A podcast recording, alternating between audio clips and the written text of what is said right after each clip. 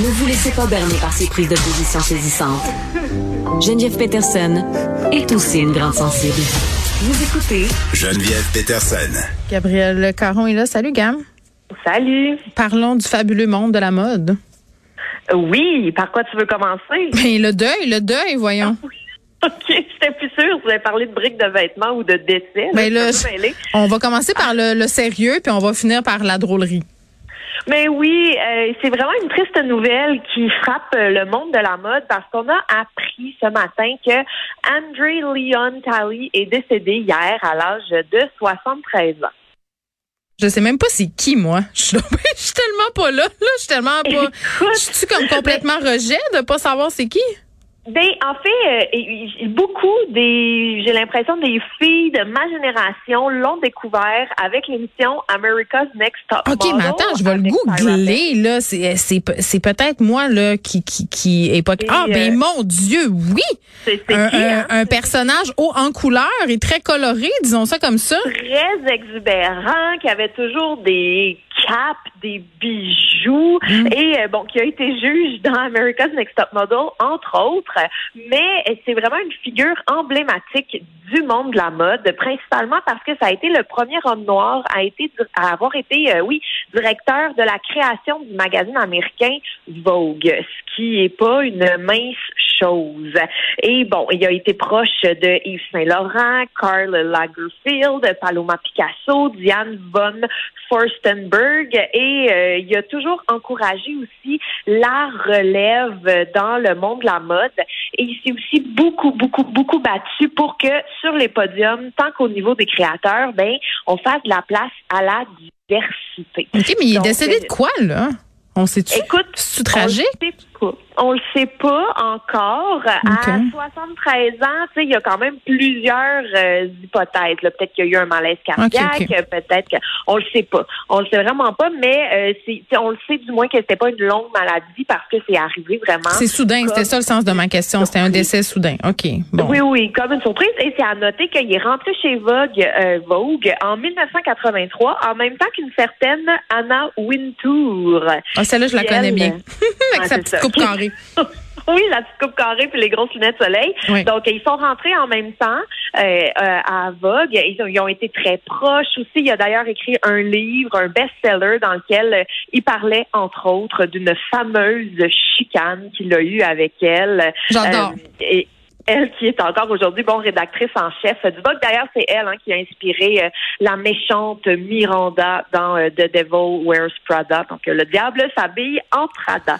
Donc, c'est vraiment une perte, moi, qui m'a fait énormément de peine parce que c'est un homme, je crois, qui a ben, ouvert la voie à beaucoup de jeunes afro-américains et aussi en étant un homme ben, homosexuel, très flamboyant, très ouvert, ne s'est jamais caché de son orientation sexuelle, mais je pense qu'il a pavé le chemin pour vraiment euh, beaucoup, beaucoup de jeunes. Donc, une grande perte. Ben oui, quand on sait c'est qui. Une chance que une chance j'ai vu sa face. Je suis tellement poche pour les noms, je m'en veux encore. Je l'aimais beaucoup cet homme-là qui mettait euh, de la couleur parce que rappelle-toi au début des premières saisons euh, d'American Next Top Mo- Model, Tyra Banks n'était pas aussi à l'aise hein, que- qu'elle est maintenant devant les projecteurs. Donc c'était vraiment lui. Puis c'est à lui aussi que souvent euh, les jeunes filles se confiaient. Puis il faisait des transformations. Il était un peu aussi. Je sais pas si ça passerait le test aujourd'hui. Là, des fois il était un peu méchant. Tu sais la façon dont il parlait aux filles. Là, Voyons, tu vas te couper les cheveux courts, arrête de lirer, t'es lettre avec tes cheveux longs. C'était vraiment épouvantable. ok, on peut parler aux vêtements. On peut passer aux vêtements en briques. Là. Je pense qu'on est là. On est rendu là, mais oui, en fait, on en a vraiment beaucoup parlé souvent là du fast fashion, des déchets que ça produit, euh, des vêtements qui se retrouvent euh, pas utilisés ou à peine utilisés dans les dépotoirs. En Europe, on estime que c'est à peu près 4 millions de tonnes de déchets vestimentaires qui sont jetés à chaque année. Il y a d'ailleurs une loi qui est passée récemment, une loi euh, anti-gaspillage pour une économie circulaire, c'est ça le nom de la loi, qui force en fait les producteurs, importateurs et distributeurs français à réemployer ou recycler leurs produits. Et pourquoi je te parle de tout ça? Ben parce qu'il y a une nouvelle entreprise qui vient de voir le jour qui s'appelle. Fab Brick. C'est comme Fabulous Hmm. et Brick. Ouais, je suis pas sûre que j'aime le jeu de mots. Je, je- moi, je, je me positionne assez vertement contre les jeux de mots. C'est ma, c'est ma posture sociale. Mais j'avoue que je suis dans ton équipe à ce niveau-là. Mais quand on apprend qu'est-ce que la compagnie fait, on leur pardonne assez facilement le jeu de mots. Là. Eux, en fait, ils transforment les déchets textiles en matériaux de construction et de décoration. Donc, c'est vraiment une entreprise verte qui mise sur le développement durable. On est content, on est content, mais j'en dirais que je vais pas me tourner vers eux, Gab, parce que justement, leur nom, c'est Fabrique. Qu'est-ce que tu veux que je te ah dise? Puis on dirait, puis là, je m'excuse, mais peut-être que c'est, ah, ça va avoir l'air un peu désabusé de ma part, mais on dirait que ça va tellement mal, puis toutes les initiatives dans l'industrie du textile, à un moment donné, je me dis, j'y crois plus. De toute façon, on s'en va tous chez le diable. Mais là, c'est moi là, c'est moi, puis c'est la tempête, puis faut ben pas penser de même parce que, tu sais, on va tous se crever les yeux avec nos pailles en métal. Là. Tu sais, ça, ça, ça, se pourra juste pas là.